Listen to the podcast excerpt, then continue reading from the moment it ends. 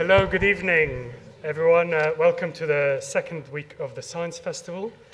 Um, I'm very delighted to introduce uh, Dr. Kirstie Whitaker. Uh, Kirstie received her PhD in neuroscience from the University of California at Berkeley. I'm very jealous of that. She is now a postdoctoral researcher in the brain mapping unit at the Department of Psychiatry here at the university. Kirstie is also the Mozilla Fellow for Science and a passionate advocate reproducible neuroimaging research. And I'll hand over to Kirstie, who can tell us more.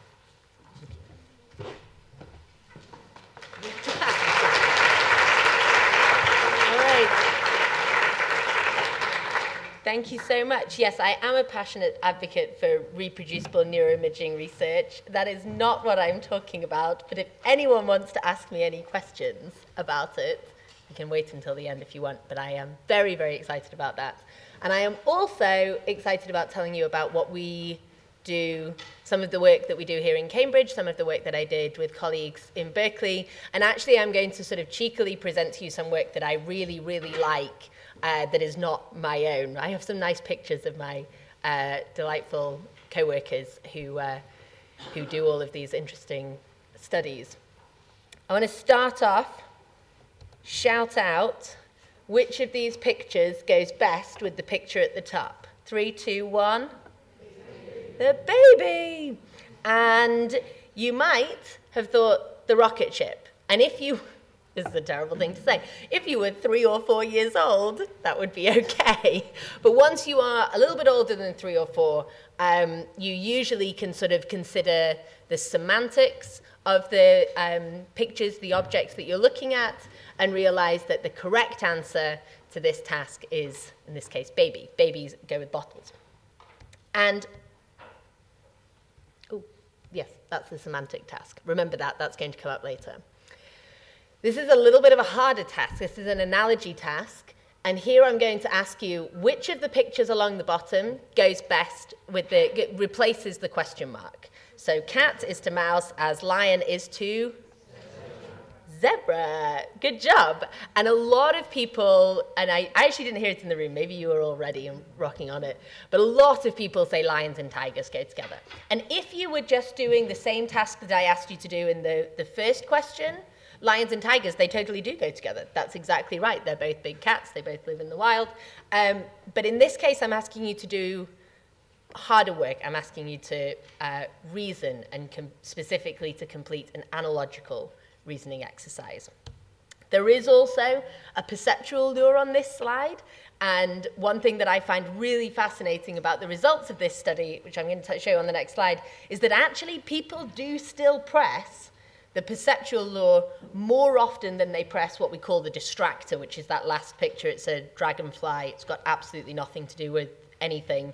And so, even when you are 18 years old, which was the oldest age of the study that we looked at, you're still there's still something. If you're under a time constraint and you're guessing, you're still going to press that perceptual lure, but then you're more likely to say the semantic lure, and then actually you're most likely to get it correct by the time that you're 18. Let me show you that as a graph, and this work was done with uh, Mike Vendetti at Berkeley. The red line is the semantic, the blue line is that harder an- analogy question. On the y axis is the percentage that you got correct, so you want to be up near 100%, that's a good sign. And on the x axis are the ages of our participants. And what I want you to see is that People are continuing to get better in terms of analogical reasoning almost all the way through their teenage years. So the red line kind of hits what we call ceiling pretty quickly. You know, everyone's doing really quite well on that red line. It's pretty high. But the blue line is still is still going up through your teenage years. And this is just looking at it in a slightly different way. On the y-axis now we have reaction time, and so a smaller number is better. It means you're faster at responding to the questions. And you can see that everyone is faster for the semantic question, faster at doing that easy one, and slower at doing the um, analogy task. And what I, again, what I really want to point out is that that line isn't flat. It's still going down all the way up until age 18. And you'll see later in a study that we did uh, here in Cambridge that really there's nothing even special about 18. Like it still keeps going all the way through your 20s, which is sort of somewhat cool and somewhat terrifying. So I've talked about reasoning. Let me just define it for you here. Reasoning is the capacity to think logically and solve problems in novel situations. It's integral to theories of human intelligence, and it's thought to act as a scaffold for, new, for the acquisition of new skills and knowledge. So, just going back to this question, um, you, you really need to be able to understand what a cat is, what a mouse is, what a lion is, what each of those animals along the bottom are, and also the relationships between them. And so we want to ask the question which parts of the brain are used when you are answering these questions. So what we did is we had our we had about 100 participants between the ages of 6 and 18 line an MRI scanner and they answered these questions while lying really still in a scanner. And these are our results. Now, it's a whole bunch of pretty brains, some nice pretty colors. Everyone really likes that. I'm going to try and sort of talk you through a little bit what you're looking at. On the top are what we call lateral views of the brain. So it's as though you're looking, so the one on the far side is as though you're looking from this direction. This one in the top corner is as though you're looking from this direction. And then I think most of you probably know that the brain is, is um, it's in two hemispheres and it's connected in the middle. So what you're looking at along the bottom in a slightly sort of gruesome way, but don't worry, it's an image. We haven't actually done this to anyone. Is as though you're taking apart the two hemispheres and looking at them from the inside. So on the left-hand side, you're looking at the left hemisphere as though you've sliced down the middle and looked left, and on the right-hand side, you're looking at the right-hand hemisphere. And now I'm going to explain the colors. I mean, I just went crazy with this figure. Uh, in yellow are all the regions that are used when you're answering the um, semantic, that easy question. In red are all the regions that are used when you're answering the analogy question. And in orange, which is the main thing I want you to sort of take from this, are the regions that you use for both. So on the top left, top left corner, which is the left-hand lateral side of the brain, what I want you to notice is that there's this huge swath around the front of the brain. Sorry, I should just make really clear. I'm looking this way, so my eyes are like here. So that's what that sort of run that's going down the front. That's the that's the prefrontal cortex. That's the front of the brain, and it's an area that's really really important for complex um, understanding. So reasoning is one of them. Reasoning is something that we it it probably isn't unique to humans, but humans are particularly good at it. And it's this um, ability that sort of develops quite late in terms of your development through your teenage years, through your childhood and teenage years. So I want you to take home from this that the areas of the brain that underlie reasoning are in prefrontal and parietal cortex, and you can also call that association cortex. And the reason that we call it association cortex is because it is associating with itself it's parts of the brain that are sending messages to themselves and doing lots of computation. That's going to come up again later. Another question, this is about sort of, I'm interested in how the brain develops. I'm interested in how people uh, use their brain differently as they get older. And so this is our next question, is how do activation, how does the, the brain activation, the parts of the brain that you use during, when you're answering these questions, how does that change as you get older? And now what I want you to see is that on the top left, you have this block of red. And that's specifically how you're using your brain differently as you get older for analogy questions, for those hard questions. The semantic ones, they don't really change so much. There's sort of, everyone's reasonably good at it, and we weren't able to see any changes in the analogy. But the, um, but the red area at the front, that's related to those, um, those did I say analogy? Yeah. We didn't see changes in the semantic. We didn't see changes in the easy one, but we did see changes in the analogy. Thanks. At the back of the brain here, here. Um, that's visual cortex. It's primary visual cortex. And the reason that these change an awful lot is because you have more things on the screen. So if you imagine that your eyes are looking at much more complex images, they're going to be used an awful lot more at the back. So what we're really interested in is that swath in the left prefrontal cortex. So prefrontal regions are used more as you get older, and that's related to you getting better at those tasks. Now, I said when I was writing the, um, the sort of description for this talk that I wanted to tell you the things that we can uh, learn from human brain imaging and also some of the things that you can't. And I am a, I'm a neuroscientist. I'm a human neuroimager. I like MRI. I think it's really great, but it's something that's very important to me that you know what an actual MRI image looks like. So this is a different way of looking at the brain. It all gets kind of confusing. It's one of the hardest things about learning to work with brain imaging is that you're thinking about it, having to sort of investigate a 3D volume that changes with time. So now, let me see if I can get a pointer going. Yeah, here you go. So now what you're looking at are sections of my head. Actually, this is not me, this is one of our participants. Cut this way. So as though you were slicing down here, and right at the front, these are my eyes. These are the participants' eyes, right here and here. And then it's coming up, up, up, up, and you can see the brain. Now, what I'm going to do is I'm going to play this as a movie, and this is the, this is the data. This is exactly what we get when it comes out of the MRI scanner when people are answering those questions.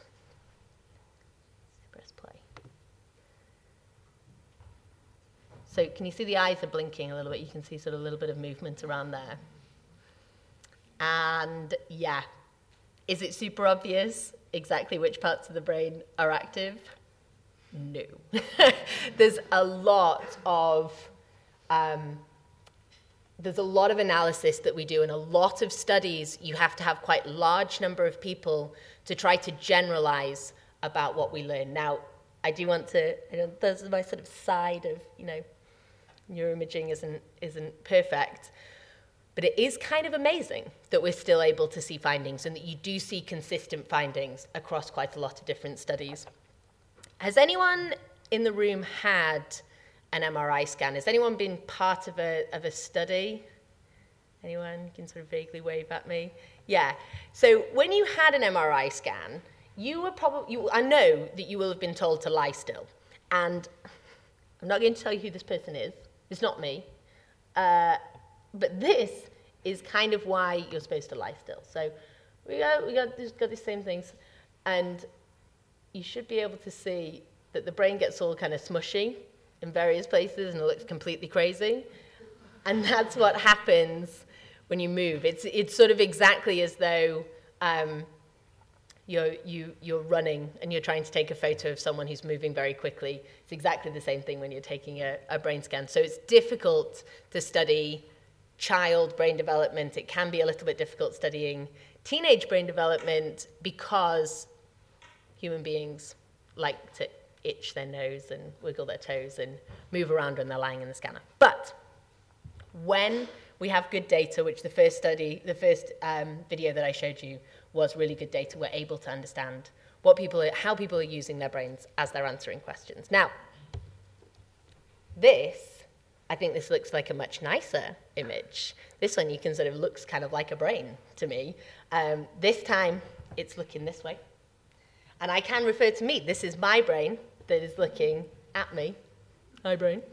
Um, and this is called a structural scan. So before I was showing you videos, and that's because we were taking, we had to take images of the brain very, very quickly to try and capture what people were doing as they were answering the questions. And that's a really, that's a really important way of studying the brain. You can consider the brain in a different format. You can look at the brain structure. And specifically, this type of scan allows you to do that. And what I am particularly interested in is the grey matter. And the way that we delineate grey matter is you can draw this red line goes around the outside of the brain. And I've drawn in the yellow line here to be clear. I did not do this. A computer drew in these two lines um, using a very nice fancy algorithm. Uh, and you can draw the boundary between grey matter and white matter. And let me just zoom in a little bit. I hope you can see it quite nicely.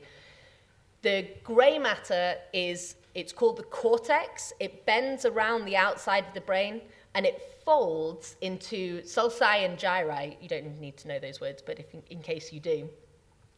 And the reason that it folds is to, to fit all of your brain into your head. If you didn't, if you just sort of had like a, a smooth brain, you'd have to have really, really long connections between the different parts of the brain and also a head the size of this room. which is impractical. Um, and so what you're looking at here are the, are the folds, and inside of the, um, or between the yellow and the red lines, is where the cell bodies of the neurons are. So it's actually where the sort of the really important um, calculations are happening and where the, the communications are happening between two different neurons, two, three, four, or more um, of the brain cells. One of the measures that you can get from these scans is a measure called cortical thickness.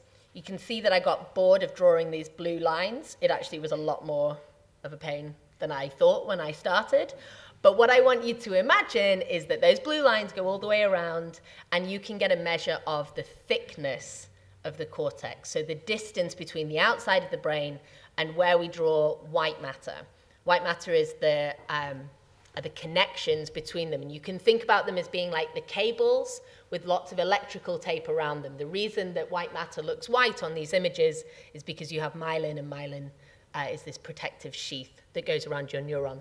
So cortex, really important, lots of computations happening there, and we can get a measure of cortical thickness. And now you're just looking at uh, two images, but there's, you're looking at the um, right, let me get this right, you're looking at the uh, right lateral and right medial. So lateral looking from the side over there, and medial, this is cutting down the middle. And this is a, a, a single person, and we are able to say how thick the cortex is in different regions. So down at this blue end of the line, the cortex is about 2.5 millimeters thick, and as you get to warmer colors over here, you're starting to get thicker cortex that's around about 3.5 millimeters. Now, if you think about how that, that's really small, right? Like it's really, really thin, 2.5 to 3.5 millimeters. But there are differences in different parts of the brain. I already told you that the back of the brain is related to vision. It's what we call primary cortex. It means that it sort of does one job and does it well. That's a little bit of an oversimplification, but for now. And then there's association cortex in the prefrontal cortex that tends to be a bit thicker. Now, another caveat on human brain imaging these are absolutely beautiful pictures of real cells. So, I was describing to you the cell bodies in the cortex, and then you have these axons that are myelinated and they send their, their messages to different parts of the brain. This is what the cortex really looks like. These, is, these are the real cells right here, and then there's sort of a boundary where you start to see there's no more cell bodies, and that's the white matter. And then if you zoom right in and you look at just two of the cells, you can see how complex they are and how complex the different um, aspects. So these are the these are the dendrites. These are the parts of the cells that receive information. You can kind of think of them as like the ears of the neuron um, listening out for messages from any other cells. And the messages are sent along these parts here.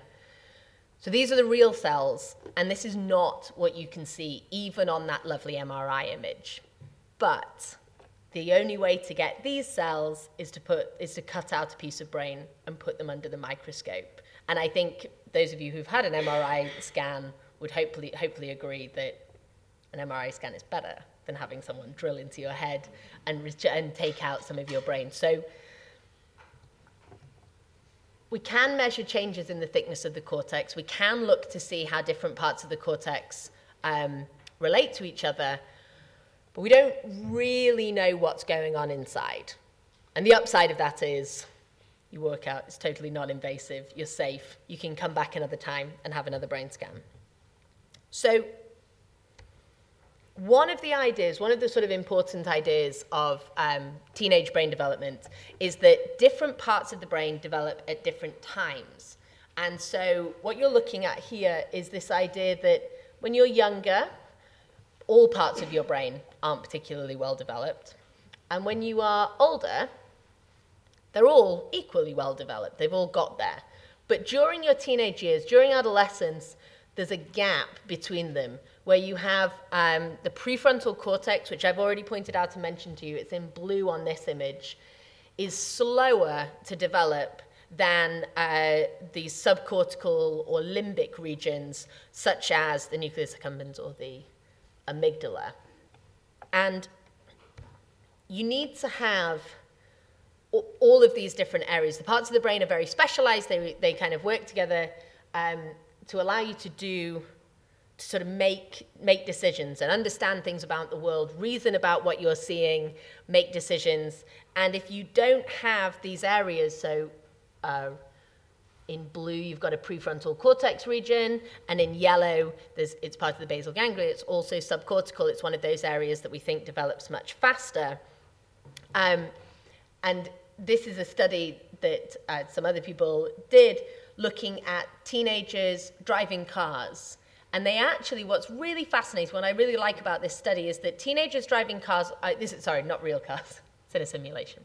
They, they don't actually send, send teenagers out and be like, let's see if you make any mistakes. Um, that would be bad. Uh, so this is a simulation, sends people out. But and what we what we found, one of the things that I what they found, is that teenagers on their own do fine. They do, they, they do fine. They make exactly as many, which is quite low, number of mistakes as adults.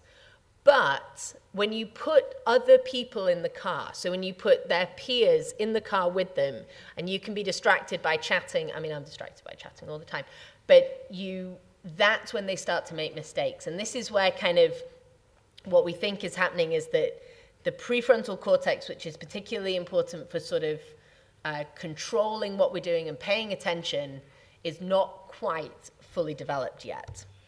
So, on this slide, I'm showing you different parts of the brain. This is a subcortical region, the amygdala, another subcortical region. These are the fast developing ones, and the prefrontal cortex. And I'm not sure if you can see these numbers very much, but the first two are only changing about 7% during your teenage years, and the prefrontal cortex is changing about 17%. So it's, it's, it's changing an awful lot more during this time frame. And the reason that I've left this bottom panel, where's my mouse gone? Oh, I've lost him. Here we go. The reason that I've left this bottom panel on here is, again, for me, it's this sort of caveat that I want you to, I want you to leave, you know, with kind of real scientific knowledge. Um, there are large individual differences in the amount that people's brain changes. So what you're looking at along the bottom, each of those different individual lines are scans from the same person when they've come back two, three, or four times to be part of the study. So my take home is that different parts of the brain develop at different times, but everybody's different. So sort of overgeneralizing about teenagers I don't know if there, there may be teenagers in the room. I think, you know, you are, we are all individuals and everyone is different. So on the top up here, on the, on the left, that's the same image that I showed you before about how, corte- how the cortical thickness is different in different parts of the brain. And now what I'm showing you along the bottom is something that I hinted at, which is that the cortex gets thinner as you get older. So in, in all of the different blue regions are the amount that the cortex gets uh, thinner.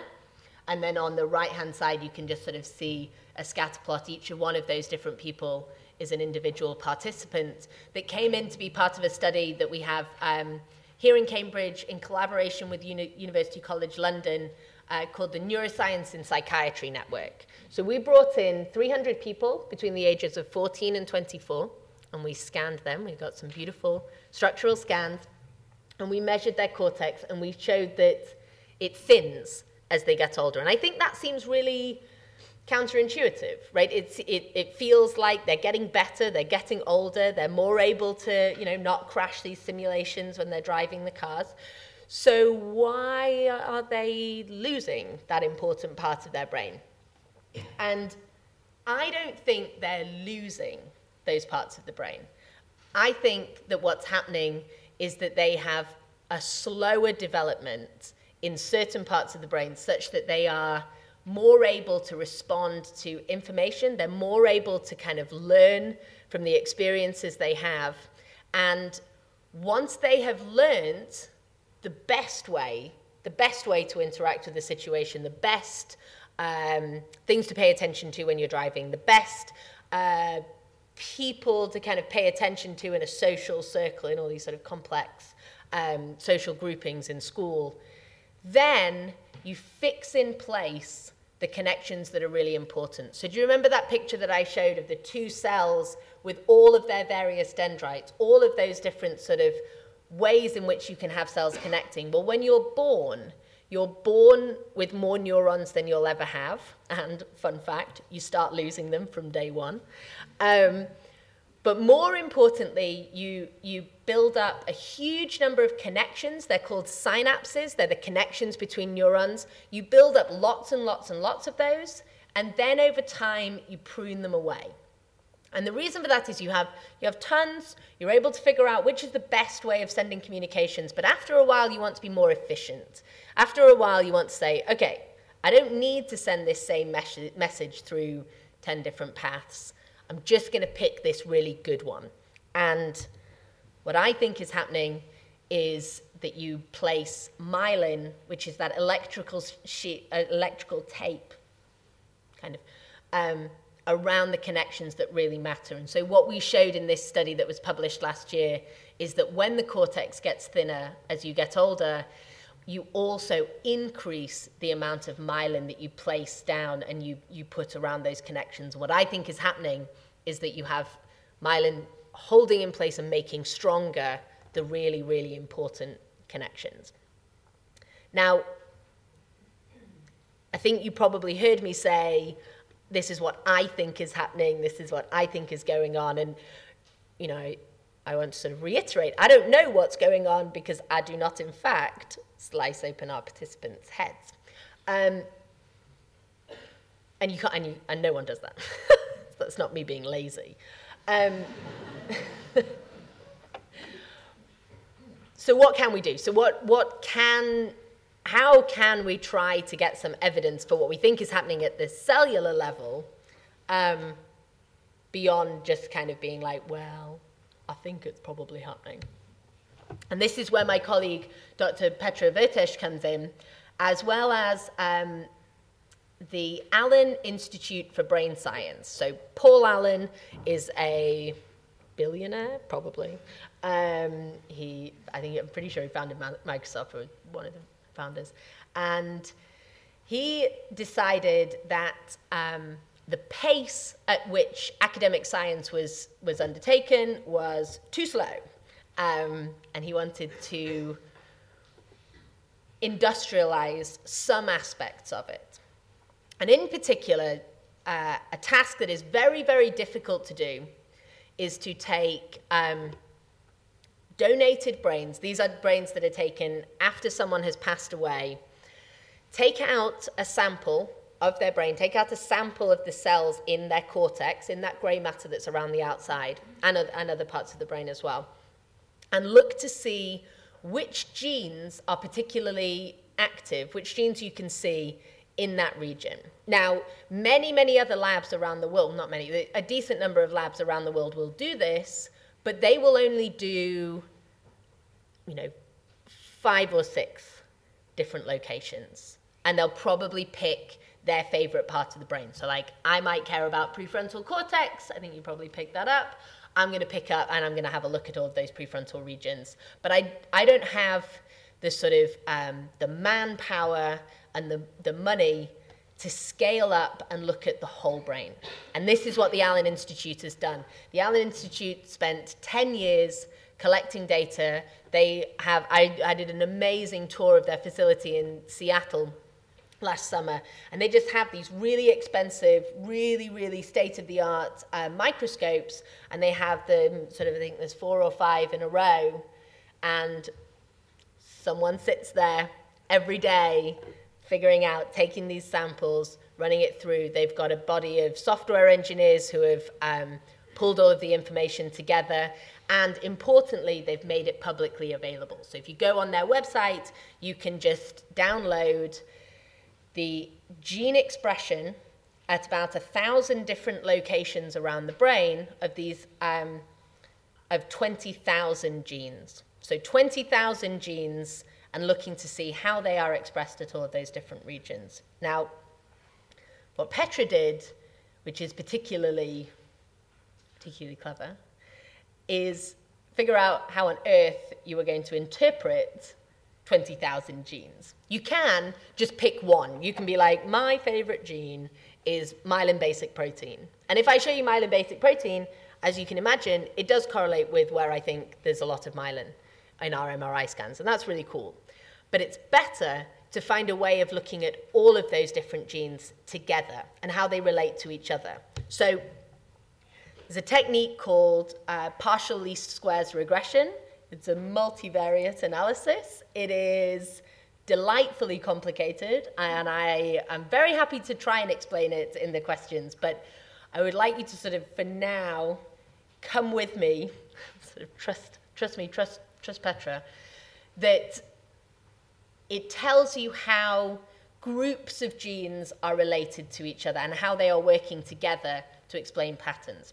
And we found one set of genes where the expression really matched um, a sort of a difference between primary cortex. Oh, hang on, I've got this on the wrong side.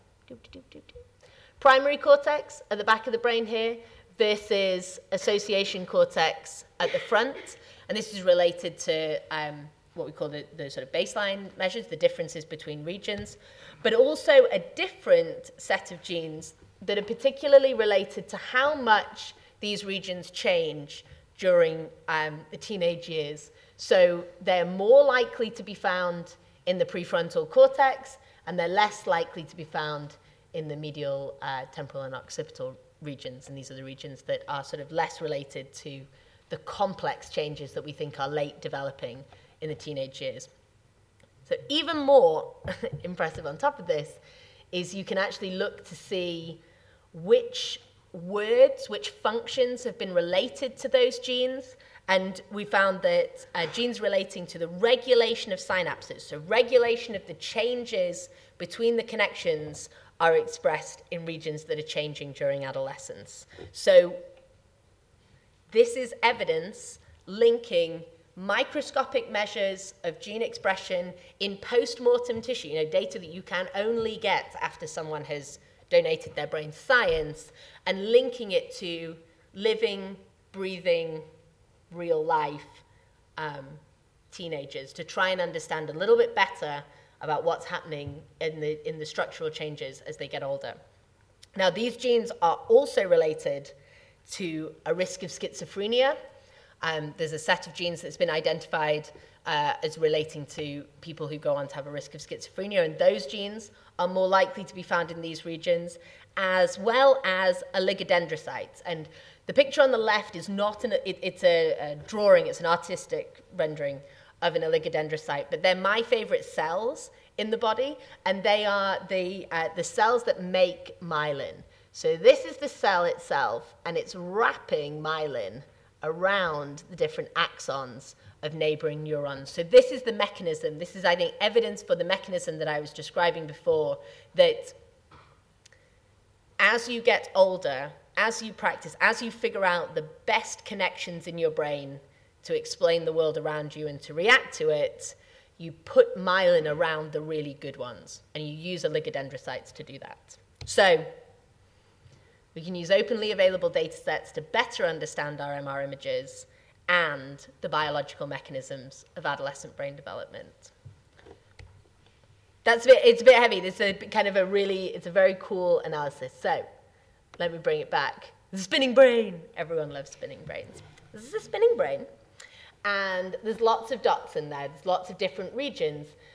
And so far, a lot of what I've told you has considered the brain just region by region. It hasn't thought about how those regions are connected to each other. So what I've done here in this video is it started out with every region, and then I took out uh, nodes of a network, the different regions that are not particularly well connected to each other, and I've just kept what we call the rich club. And the rich club is kind of exactly what you would imagine it to be, well connected, brain regions are likely to be connected to other well connected brain regions. It's like going to Eton or the University of Cambridge. um, and these regions, so this network that you're looking at here, the, these brain regions are more likely to be found in association cortex. They're likely to be found in the, um, in the prefrontal cortex as well as other regions that it connects to. And they're the, the hubs of the network, where the hubs, you can think about uh, the hub of a network being like Heathrow Airport with lots and lots of messages being sent to lots of different places around the world. The hubs of the network are the ones that change most during adolescence. And the way that I, we interpret that is that the parts of the brain that are most important for complex cognition are still developing. They're late developing. They're still going through adolescence. Now, look at the time. Yeah. It's slightly changed tact and sort of pull out a little bit. I've told you a bunch of sort of pretty nerdy, sciencey um, image processing biology. And I want to step back and explain a little bit more about why we in the neuroscience and psychiatry network why we're doing this. So it's fun, it's super fun playing with all of these images and figuring out and having a look and making all the nice pictures and understanding which, uh, sort of maybe thinking about what biological mechanisms might be happening. But we are all motivated by trying to understand and support young people with mental health disorders. Um, it is the case, and we know this from epidemiological studies, so studies of across sort of large numbers of people in the population, that your late teenage years is a very common time for people to have their first episode of uh, depression and or uh, psychosis, which is related to a, a diagnosis of schizophrenia. And one of the reasons that we want to understand what typical brain development looks like is because it's possible that atypical brain development is what leaves you at risk of mental health disorders.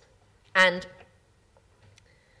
I want to talk about this work uh, by Dr. Anna Laura Van Harmelen, who's here in the Department of Psychiatry in Cambridge. She's a Royal Society Fellow. Um, and the take home is that your early childhood environment predicts your teenage mental health. And I'm just going to, this is a little bit of a busy picture, so I'm going to break it down. So, this was a study where we um, asked people at age 11 about their childhood and whether they had experienced any maltreatment. Now, maltreatment is sometimes a little bit of a sort of difficult concept to get your head around, but it's not quite abuse but it's also not a supportive, loving environment. So it is um, neglect without maybe being criminal neglect, um, and it leaves it leaves children feeling sort of un- insecure about uh, the world around them. If you had adversities, if you experienced adversities um, in your childhood, it meant that you were more likely to experience, that's what the green arrows mean here, you're more likely to experience um, physical bullying at age 11 or relational bullying, which is sort of um, know, like verbal bullying at age 11. And having childhood adversities meant that at age 14, when you came back in for the study and you, we asked you about your family environment, you tended to have worse family environment than people who hadn't experienced childhood adversities. So that's what the red arrow means that if you had childhood adversities, you also were you had a less supportive family environment. And if you had a less supported family environment, you were more likely to experience depressive symptoms later on at age 17. So these were the same participants that came in three times uh, for the study and if you had childhood adversities, you were more likely to experience depressive symptoms at age 17. That's something that's quite well known. I think it's pretty worrying, and I think it's a really important point that if you know anyone um, that you think is at risk as a child, it's a particularly vulnerable time. But what I really like, oh, let me tell you, yeah. And in addition, and you, you won't probably be too surprised about this that if you experience bullying as a, as a young person, you are also more likely to, experience, to develop depression, uh, symptoms of depression later on in your teenage years. What I like, though, is that although if you experience relational bullying, you, are, you have um, weaker friendships. You tend to report that you have poorer friendships. That's what the red arrow along the bottom is pointing out. If you have good friendships, you are less likely to experience, uh, to, to get a diagnosis of depression. So there are lots of things, I guess, to sort of take home all of the different relational points in this um, figure, in this study. Your early childhood impacts your um, later mental health. But if you happen to have good family support or strong peer relationships in your early teenage years, that can protect you, that may protect you against mental health disorders later on. So, teenage friendships, along with family support, can protect teenagers from mental health disorders. And one of the things that Anna Laura is now working on as part of the Neuroscience and Psychiatry Network is trying to understand the, the neurobiology, some of the how the brain is actually related to some of the challenges that these people uh, with the with their symptoms of depression face. So I'm going to finish up. Uh, I have this slide here, and the reason so the reason that I put it on here is because I like to finish by pointing out that your teenage years are actually they're really important. You're you're building up these sort of the scaffolding that's required of you as a fully independent adult. Um, I put the sports players on because I'm always struck whenever the Olympics is on. I'm always really struck about struck by how many young people are leading the world in terms of various different um, sports or games or, or areas of expertise. And there's a reason, I think there's a reason for that. It's because your brain, as, a, as an adolescent, you are in this incredibly powerful stage of life where you still have lots and lots of ability to respond to your environment, to train your brain to change it. You can change your brain all the way through your life. That's what living every day is. It doesn't stop when you hit 18. In fact, it doesn't stop when you hit 24 either. But there is something particularly powerful about this window, and that's why I'm interested in looking at it from both sides from the risk of mental health and also from the strengths that can come with it.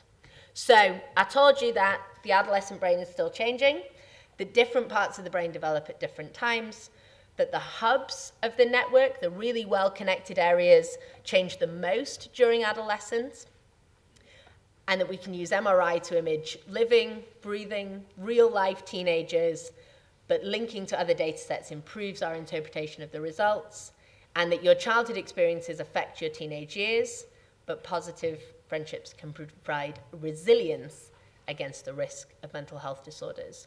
And I want to finish by saying, thank you to every member in the Neuroscience and Psychiatry Network, um, uh, my collaborators in Berkeley on the neurodevelopment of reasoning ability, the NORA project, um, our funders, the Wellcome Trust, um, Petra, my boss, Ed Bullmore, and also all of my colleagues at the Brain Mapping Unit, the BMU, who are a bunch of nerds. Thank you.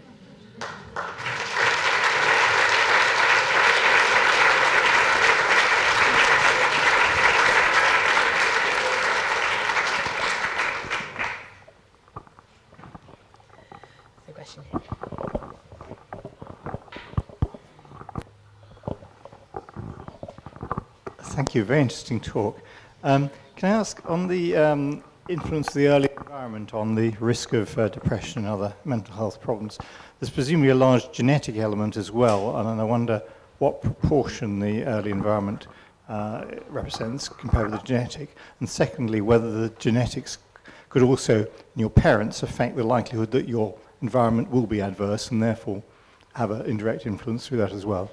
So I it's a really important question, and I'm going to completely skirt it by saying um, I don't know. And there are, there are so, and the, the really hard part about answering it is that the people who gave you your genes are also the people who give you your environment. So it's a particularly difficult question to answer. It's a really important one. And there are some studies of um, twins. So uh, if you look at families who have identical twins, so they have the same genes and the same environment, versus um, uh, familial twins who have uh, different genes but the same environment, you can start to sort of tease it apart. And there are there, there's a lot, there's a pretty substantial genetic component to schizophrenia, for sure. Um, I don't think there's particularly strong evidence of the um, genetic component for depression, but, now I'm going to throw another spanner in the works, our definition of depression is pretty poor. There's something like 700 different ways in which you can have, you can get a diagnosis of depression. And so one of the things that uh, colleagues are working on within NSPN, within the Neuroscience and Psychiatry Network, is actually trying to sort of, def- uh, instead of relying on um, sort of labeling people with particular um, mental health disorders, which I personally think has been muddying the water and has made this question even harder to answer. We, we are looking at their genes, we are looking at the way in which they, the, the questions that they answer about their lives, but we're trying to sort of pull everything together. And we've developed, um, Michelle St. Clair, who's one of the uh, researchers on the project, has developed what we call a general distress factor. And it's really that although you may get, you may be at risk of depression or anxiety or psychosis or a personality disorder or various other mental health disorders, actually you have a lot in common with people who get a diagnosis in other areas. So I have, I have completely skirted your issue, your question. Um, there is a genetic component. It's very hard to disentangle from your early life environment because your parents give you your genes and they bring you up. Um, they can be separated, but I think what I, what I really love about Anna Laura's work is that even though there is a genetic component, it doesn't, it's, it doesn't mean that you are going to develop the disorder. It means that you may be more at risk. And the sort of the world that I would really like to live in is a world where people who are identified as being at risk for whatever reason are kind of given extra support as we need it. And one of the things that, you know, one of the things that I think is important is trying to figure out the best timing for that support. Um, but yeah, it's a difficult question. It's a good one.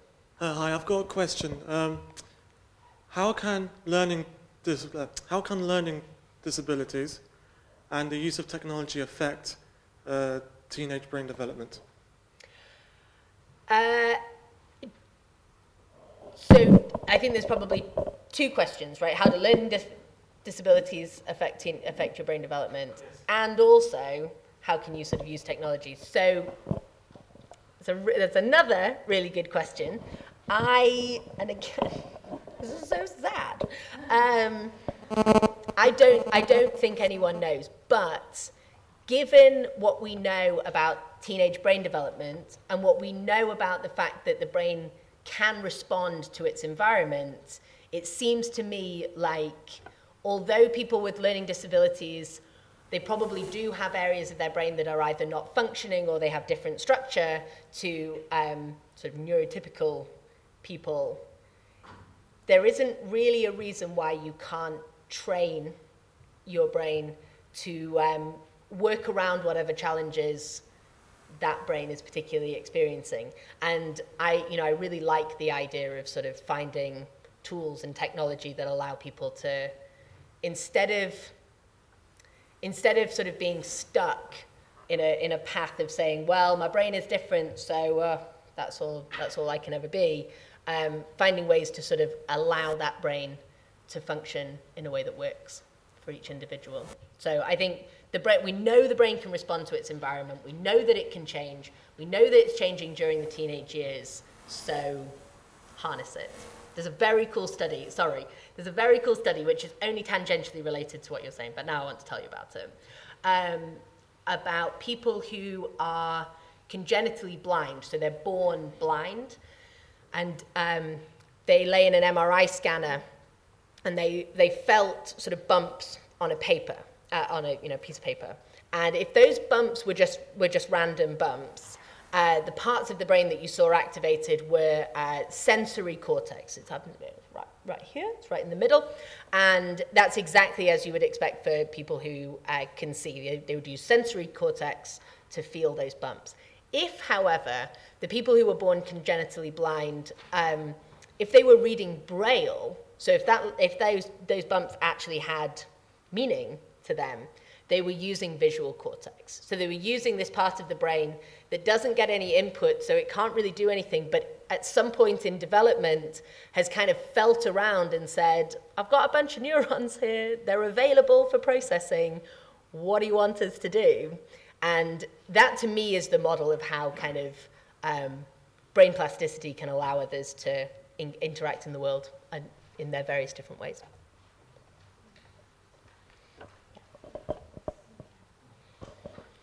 Thank you. I enjoyed the talk. Um, you made a jump at the end from the normal brain to the problematic brain, and that obviously leads to, the, to, to a question. And the question is, have you used, got anything you can say from your imaging work about the problematic brain? For example, has the thickness of, of, the, the, the, the of any particular grey area changed, or are any of those regression lines you showed uh, very slightly different in children who are problematic at 18? So it's not published work, and so it's I, that's why I haven't put it in. But we have some work that implies that um, thinner cortex, which if you remember, you are, your cortex is getting thinner as you get older. That thinner cortex is associated with a greater risk of mental health disorders. And that again is all about being counterintuitive with this work. Um, it's a little bit counterintuitive, but the way that I have interpreted it is that if you develop your brain too quickly, you end up fixing in place good enough connections, but not necessarily the best connections. So, uh, with my collaborators in Berkeley, we used to call it ripening on the vine that if you keep your brain in a childlike state, in this very plastic, this very sort of receptive state for longer, you actually are more likely to put into place the best connections. And there's, there's a decent body of literature that's related to that with um, intelligence and how people end up uh, sort of um, faring in later life, according to the thickness of their cortex, that thinner cortex is actually associated with worse outcomes. And we have hints of that within the Neuroscience and Psychiatry Network, and hopefully in the next year you'll see that come out. Come back, though, one of the things about the plastic, and what you're implying is that these inappropriate connections are not reversible. So once you put myelin down, it's harder. You, your plasticity becomes less. So your brain is most plastic when you're really young, and it remains reasonably plastic, but the different, but there are different areas that remain plastic through your teenage years. And then at some point, and I don't think it's particularly clear when your brain sort of really stops being plastic, but it definitely slows down. So uh, maintaining the plasticity, I think, is pretty important. yeah, I know, I know, I know. Um, the question was, how do you do that? Um, you, you are, you are wealthy. um, socioeconomic status has a huge, huge, uh, a sort of quite a compelling relationship with um, brain development. Um, there, there are various training studies that show that the brain the brain can change. So, you know, I, I participated in an event on Friday called Neural Knitworks, where everyone was encouraged to come along and knit a neuron. And there were some neuroscientists talking about neurons and what they did. Um, and it would be, I would love to say that knitting, going out, socializing, doing new things, all of those are sort of, um, that, that those will protect your brain and keep it plastic. I don't think that as a scientist I can say that that's necessarily true, but it, I know that there's a lot of smart people that are working to find that evidence. And it's certainly true in animals that if you give animals an enriched experience, they have more connections, their brain is more plastic, they're more able to learn from their environment. So I think you know, to the extent that uh, a rat with a sort of exciting wheel and tubes and things in its cage compared to a very boring cage is related to our human lives. Um, I think enrichment, there's a lot of evidence that enrichment is a very positive uh, aspect. Okay, I think that's probably a good note to end on. Thank you very much. Thank you.